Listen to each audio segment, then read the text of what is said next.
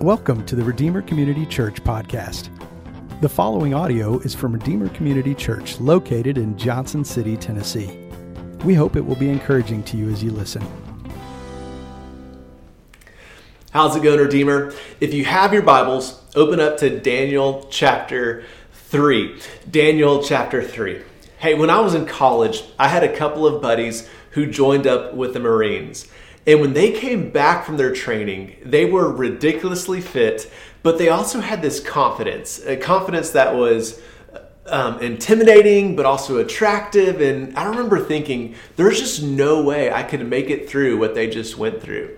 But it turns out less than 10% of people wash out of boot camp because the purpose isn't to break people, it's to strengthen and stretch them beyond themselves to make Marines and to prepare them for what lies ahead. Well, in the same way, God will let us go through trials to strengthen us and to stretch us to make us more like Christ and to prepare us for what lies ahead.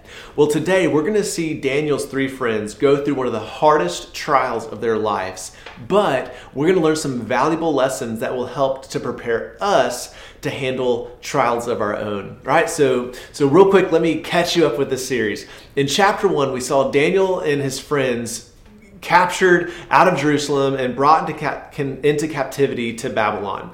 This is where they're educated in dark practices, they're stripped of their manhood, they're given new identities, yet they remain faithful to God.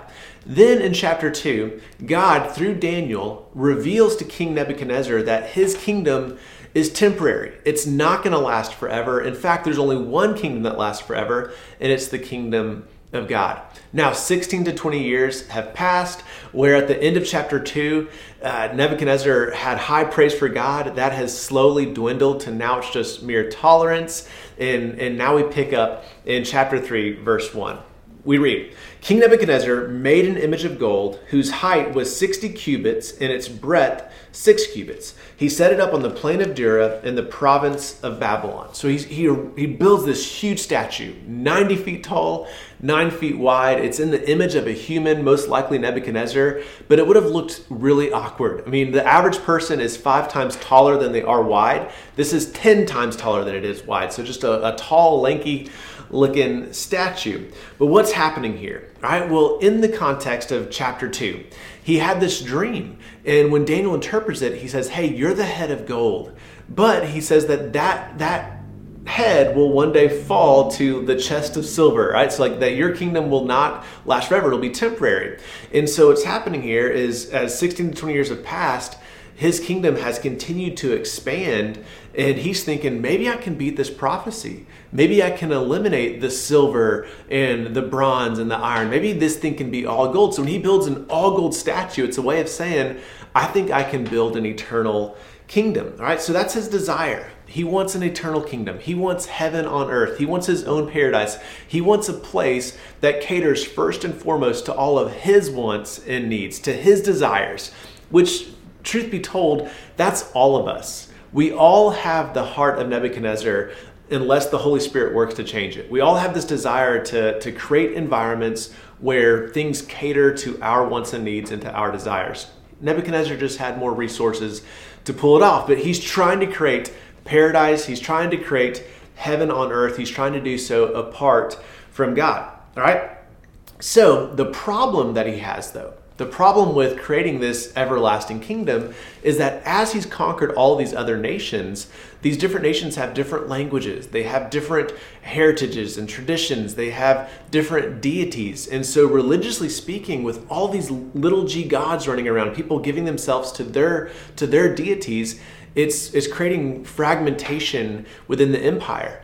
And so that difference, the difference of worship, is causing disunity. And so he knows, man, if, if we're not unified around a singular thing to worship, this kingdom might fall this empire might might not last and so if we want to create something that's everlasting something that that will withstand the test of time i need to bring people together and so his solution is to basically elevate himself he's like hey we need to bring church and state together and so i want to elevate myself to the Most High so that people won't only look to me as their political leader, but people will also look to me as their spiritual leader. So he wants to be seen as both their political and spiritual leader so that people worship him and that they don't divide over different unities but unite around one. So he basically wants people to see him as the most high God. All right, look at verse 2 and 3. In verse 2 and 3, we read, The king, then King Nebuchadnezzar sent to gather the satraps, the prefects, the governors, the counselors, the treasurers, the justices, the magistrates, and all the officials of the provinces to come to the dedication of the image that King Nebuchadnezzar had set up. So he extends an invite to all of these officials. Then the satraps, the prefects, the governors, the counselors, the treasurers, the justices, the magistrates, and all the officials of the province gathered for that dedication of the image that King Nebuchadnezzar had set up. And they stood before the image that Nebuchadnezzar had set up. All right, so what's happening here is he extends an invite in verse 2 and they show up in verse 3, which is different than our culture because you have the White House and sometimes um, the president will invite people, like maybe a championship team. He's like, hey, I want to host you at the White House. And that championship team might decide we're not going to show up, we're going to protest. And that's an option in our country because there's freedom, but not in Babylon. There wasn't an RSVP system. If you were invited, you showed up. If you didn't show up, it was your head. And so he invites these guys and they show up to the dedication ceremony. Right now, in verse 4, it says, and, and the herald proclaimed aloud, You are commanded, O peoples, nations, and languages, that when you hear the sound of the horn, pipe, lyre, trigon, harp, bagpipe, Scottish people are here, right? And every kind of music, you are to fall down and worship the golden image that King Nebuchadnezzar had set up. And whoever does not fall down and worship shall immediately be cast into a burning fiery furnace. Therefore, as soon as all the peoples heard the sound of the horn, pipe, lyre, trigon, harp, bagpipe, and every kind of music, all the peoples, nations, and languages fell down and worshiped the golden image that King Nebuchadnezzar had set up. I mean, think about like this is a call to worship. Imagine if you came to Redeemer and we did a call to worship and said, "Hey, here in a here in a second, we're gonna we're gonna worship. You can find those songs in the worship guide, and and if you don't sing, we're gonna burn you alive."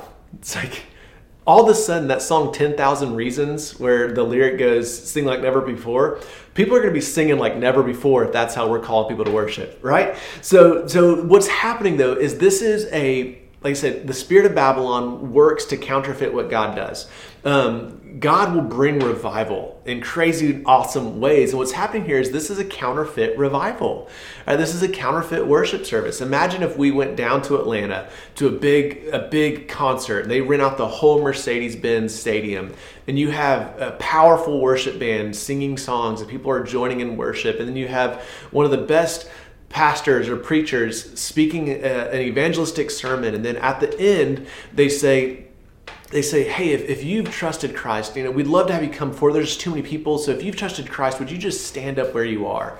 And then imagine like in a revival where where just hundreds and thousands of people stand up and what they're doing when they stand up is they're publicly professing their faith in Christ. They're, they're, they're saying in a public way, I'm dedicated to following Him, right? So, this counterfeit service, people aren't standing up, they're bowing down. But when they bow down, it's a public profession of faith. It's a public way of saying we are dedicated to following this deity as our spiritual leader. We're dedicated to the worship of this God. All right, so the, the first chord strums, and then thousands, some scholars say up to 300,000 people bow down across the ground except for three. All right, Daniel's three friends remain standing. Okay, look at verse 8. It says, Therefore, at that time, certain Chaldeans came forward and maliciously accused the Jews. Let's just stop there for a second. These Chaldeans, right, they would have been a part of, of Nebuchadnezzar's wise men from chapter 2. So what happened is all these wise men had a death sentence because they couldn't perform what Nebuchadnezzar needed them to perform, right? So they should be dead. But Daniel and his three friends step in and bring an interpretation to the king that saves all of their lives. So the only reason these Chaldeans are alive is because of Daniel's three friends. Yet they have such deep hatred that in verse 8 they step forward maliciously to try to, to try to rid uh, the kingdom of their enemies. So they step forward maliciously and accuse them. All right, so there's three accusations. In verses 9 through 12, they make these accusations to basically get Daniel, um, Daniel's three friends murdered. Okay, the verse 13. The Nebuchadnezzar in furious rage. So Nebuchadnezzar's just found out that these three guys did not bow down and worship his statue. The Nebuchadnezzar in furious rage commanded that Shadrach, Meshach, and Abednego be brought. So they brought these men before the king. Nebuchadnezzar answered and said to them, Is it true, O Shadrach, Meshach, and Abednego, that you do not serve my gods or worship the golden image that I have set up? Now, if you are ready, when you hear the sound of the horn, the pipe, the lyre, the trigon, the harp, the bagpipe, and every kind of music, to fall down and worship the image that I have made, well and good. But if you do not worship, you shall immediately be cast into a burning, fiery furnace. And who is the God who will deliver you out of my hands? So what's happening here is, is he's providing a second chance. Now, any other guy, any other group of friends would have immediately been executed. But Nebuchadnezzar knows that these guys have faithfully served him. He knows that what they bring to the table is valuable for his rule and reign. And so he basically says, Look, I know you want to be loyal to your God. I can respect that. You've also been loyal to me. But let's think about your God. He wasn't able to deliver you back in Jerusalem. So what makes you think he's going to deliver you now? I tell you what, I'm going to, I'm going to give you a second chance. Um, why don't you let me be your God? Why, why don't you let me be your God? And if you will let me be your God, if you'll worship me, then then everything's going to be good. But if not, like I am going to have to stick to my words, but I'm going to give you one more chance. All right? Now, picking up in verse 16, let, let's see how they respond to this offer. Shadrach, Meshach, and Abednego answered and said to the king, O Nebuchadnezzar, we have no need to answer you in this matter. If this be so, our God, whom we serve, is able to deliver us from the burning fiery furnace, and he will deliver us out of your hand, O king. But if not, be it known to you, O king, that we will not serve your gods or worship the golden image that you have set up. All right, so they're like, we know our God can, we know our God will, but even if he doesn't, we still know he's good. All right, so so when they say if not, I just want to point out this is not an escape clause. This is not them saying like, let's just kind of give God an out in case this doesn't come through so we can still feel good about him. It's like, no, no, no, they're not providing an escape clause just in case it doesn't work out. What they're doing is they are submitting to God's will. They're saying, we believe God can. We believe God will. But at the end of the day, we trust His wisdom above our own. We think it'd be good for us to get delivered, but if He sees another reason for delivering us um, or not delivering us, then then we're okay with that because we know that He knows what's best. All right. Now, I want to point out a, a couple things. All right. At the end of the day, they know they're going to be delivered. They will either be delivered from death or through death. They'll, they'll be miraculously saved from death, or they'll be brought to Jesus through death. But either way, to live or to die is to be delivered for them. And I think it's important for us to know that that most of the times, like when you look through scripture, most times God doesn't bring us around trials, He brings us through trials. So, so most likely for your life, God's not going to give you escape. He's going to push you through. All right. So you think about you know Noah went through the flood. Daniel and his friends had to go through Babylon. Jesus brought salvation by going through the cross. Okay. And so God's promise to us isn't that He'll get us out of trials, but that He will get us through our trials. So think about what you're going through right now in life. Think about the areas of, of life where, where you need to have the faith of Shadrach, Meshach, and Abednego. Like, where's an area of your life that you need to start believing God in? Where you're like, I, I know He can, I know He will. Right? Maybe it's for a restored marriage. Maybe it's for the return of a wayward child. Maybe it's for healing. Maybe it's for, for something else. But, but think about like where do you need to believe God? Can God restore your marriage? Yes. Can God bring your wayward child back? Yes. Can God bring healing? Absolutely. Can God? Yes. But we need to determine before deliverance comes how will we respond if it doesn't? That, that we need to determine that before, all right? Not after, not during, but before we need to say, okay, like, but God, even if you don't, I'm still going to worship you.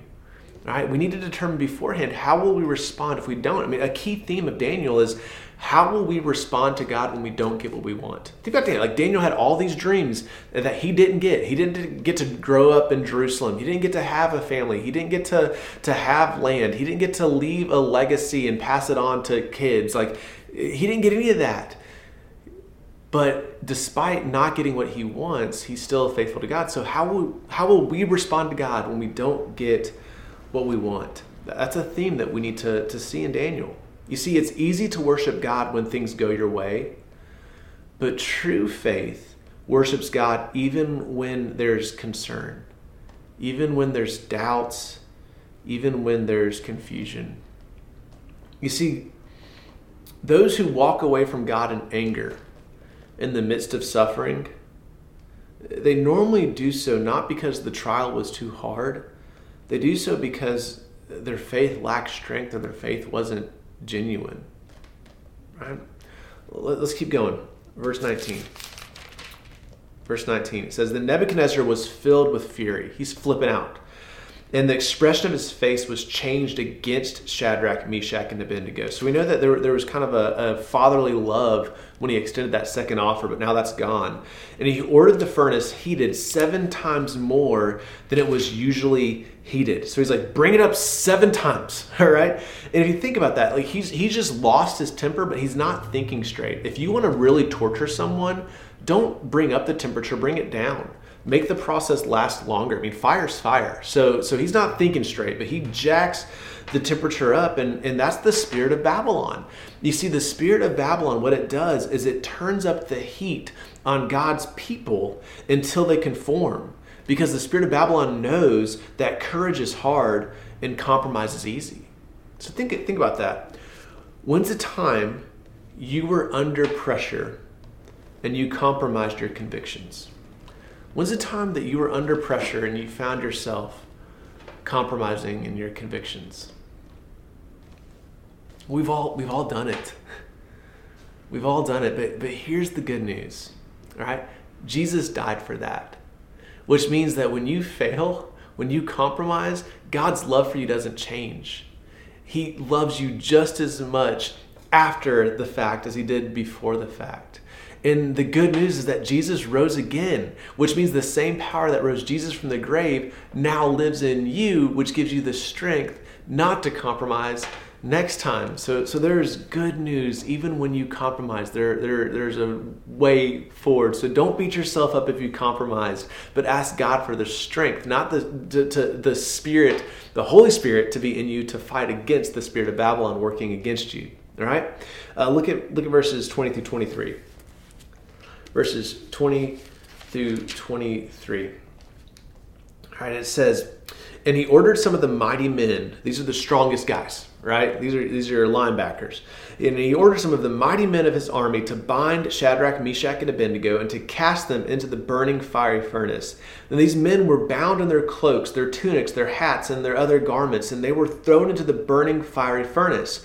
Because the king order was urgent and the furnace overheated, the flame of the fire killed those men who took up Shadrach, Meshach, and Abednego.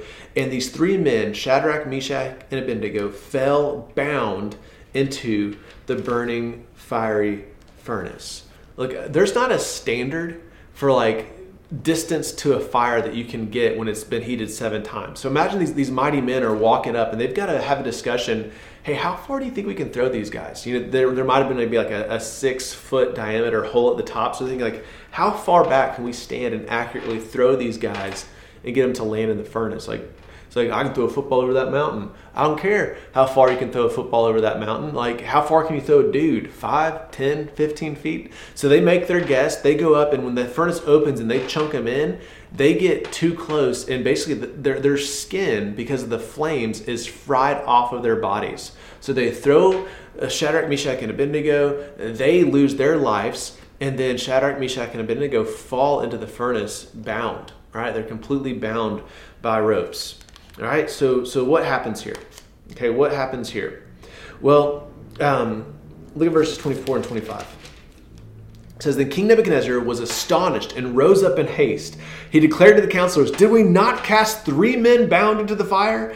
They answered and said to the king, True, O king. He answered and said, But I see four men unbound walking in the midst of the fire and they're not hurt and, and the appearance of the fourth is like a son of the gods right? And so so what happens is apparently this furnace has a way where you can see in for public executions. And so he's looking in there and and he's like these guys there's there's a fourth dude. There's a fourth guy walking around. And and so i believe that's jesus right? And what this does is, is, is jesus is with them in the fiery furnace. It's foreshadowing what's going to happen in the new testament. It's foreshadowing how jesus comes off of his throne to be with his people right? Well, then in, in verses 26 through 27, um, the king's like, hey, I need you guys to come out. Like, you guys, like, he's like, you guys, come on out, right? And I don't know if you've ever been um, to a campfire, but if you ever go camping and you have a fire, uh, the smoke blows one direction, your direction, and you can try to escape it, you can move, but like Liam Neeson, it will find you, right? And so these guys come out of a fiery furnace, not a hair singed, and they don't even have the smell of smoke on them. It's it's crazy. And then at the end of this, at the end of chapter three, what happens is just like at the end of chapter two, King Nebuchadnezzar is praising their God, not his God, right? This so to have a relationship with Jesus, like you've got to have a personal relationship. It's got to be your relationship, not your parents, not your grandma's. Your so so he's he but he's still nonetheless he's amazed at the way that their God has delivered them from death. All right, so what's the big thing to take away today? Well, well here's here's the main point I want us to see. The trials Satan hopes will crush you Christ uses to strengthen and stretch you to become more like Him. When you, when you go through trials, Satan's hope is that those trials will crush you. But those same trials are the things that Jesus uses to strengthen you and to stretch you to become more like Him. Here's something you need to know, and, and the sooner you come to grips with this, the better. As a follower of Christ, you are always in a trial, coming out of a trial, or going into a trial. Like you're either in the middle of it, you're coming out of it, or you're going back into it. And truth is, is sometimes there's just multiple things overlaying it, where you might be coming out of one trial while heading into another in the midst of one that's still going. And, and so we face trials constantly, okay? And these are like spiritual boot camps they're not outside of God's control. So why would God allow us to go through them? Well, God is preparing us to not compromise in our faith. He's preparing us to stand firm. And, and, that means that we need some environments that don't cater to our comforts, but push us towards courage, that push us towards Christ. Okay? So we're going to find ourselves in trials. Satan wants those trials to crush us, but Jesus will use those trials to strengthen and to stretch us to become more like Him. And God allows us to go through these so that we will learn to not compromise in our faith, so that we will learn to stand firm in our faith.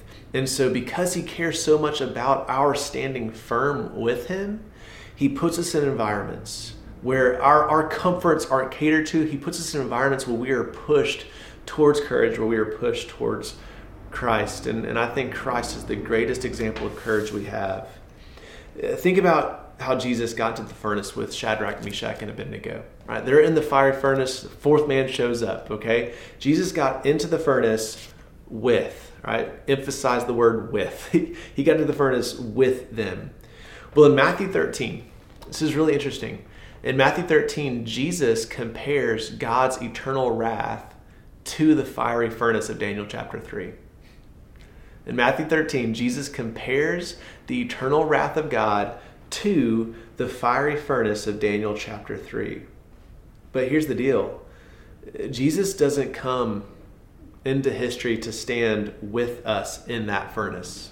The furnace of God's wrath, Jesus does not come into history to stand with us. He goes alone in our place, saying, God, not my will, but yours be done. You see, when it comes to God's wrath, He doesn't stand with us, He stands for us. And just like Shadrach, Meshach, and Abednego walked out of the fiery furnace, Jesus walks out of the grave. And, and he does that for two reasons to offer us strength to face our trials, but also to offer us eternal life. And so I don't know where you are today. If you've never trusted Christ, though, Jesus walked out of the grave. He stood for you in, in the furnace of God's wrath to offer you everlasting life with Him. And so, if you've never trusted Jesus, I want to call you to ask God for forgiveness of your sins and say, I trust that Jesus lived the life I couldn't live. I believe that He died the death that I deserved. And I know that He rose again from the grave. And I'm going to do the best I can to follow Him for the rest of my life. If you would pray that in your own words from your heart of hearts, you can enter into eternity today. But for others of us who already have trusted Christ, this is a time to remember that Jesus walked out and He gives us the same strength that, that helped him to walk out of the grave to face our trials. And so today we want to take communion. And so if you're trusting in Jesus and Jesus alone, um, after I pray, Leia's going to close us out. But uh, after that, you're going to have some time to take communion. And as you as you take the bread, remember that that Jesus' body was broken for you. Right? He doesn't stand with us in God's wrath. He stands for us. His body was broken for you. And his blood was spilt for you to give you new and eternal life. And, and the realness of these elements that we hold and that we consume, that's the realness of the strength of Christ that's in us. So take time to, to remember the cross, but also to celebrate the resurrection and to ask God to give you strength for the trial that you are either going into, in the middle of, or maybe coming out of. All right, let me pray for us and then Leia will close us out, and then you'll have time to respond. God, thank you for your word. Thank you for the example of Shadrach, Meshach, and Abednego. God, that their trial did not crush them, it, it strengthened and stretched them, and it, it helped them to become more like you. And so, God, help us to have that same type of courage. God, give us strength not to compromise. God, give us courage to stand firm. And so, God, and, and use our trials like boot camps God, use them to conform us into an image of Christ. God, use them to strengthen us, use them to stretch us, but use them to prepare us so that we're ready for, for what lies ahead. God, we know that you are good. God, we believe you for healing. We know you can. We believe you will. But God, we trust your wisdom above our own. It's your whole name we pray. Amen. Hey, have a great week, and I hope to see you next week as we jump into chapter 4. Thank you so much for listening to this audio from Redeemer Community Church in Johnson City, Tennessee. You can connect with us and find out more information at redeemercommunity.com.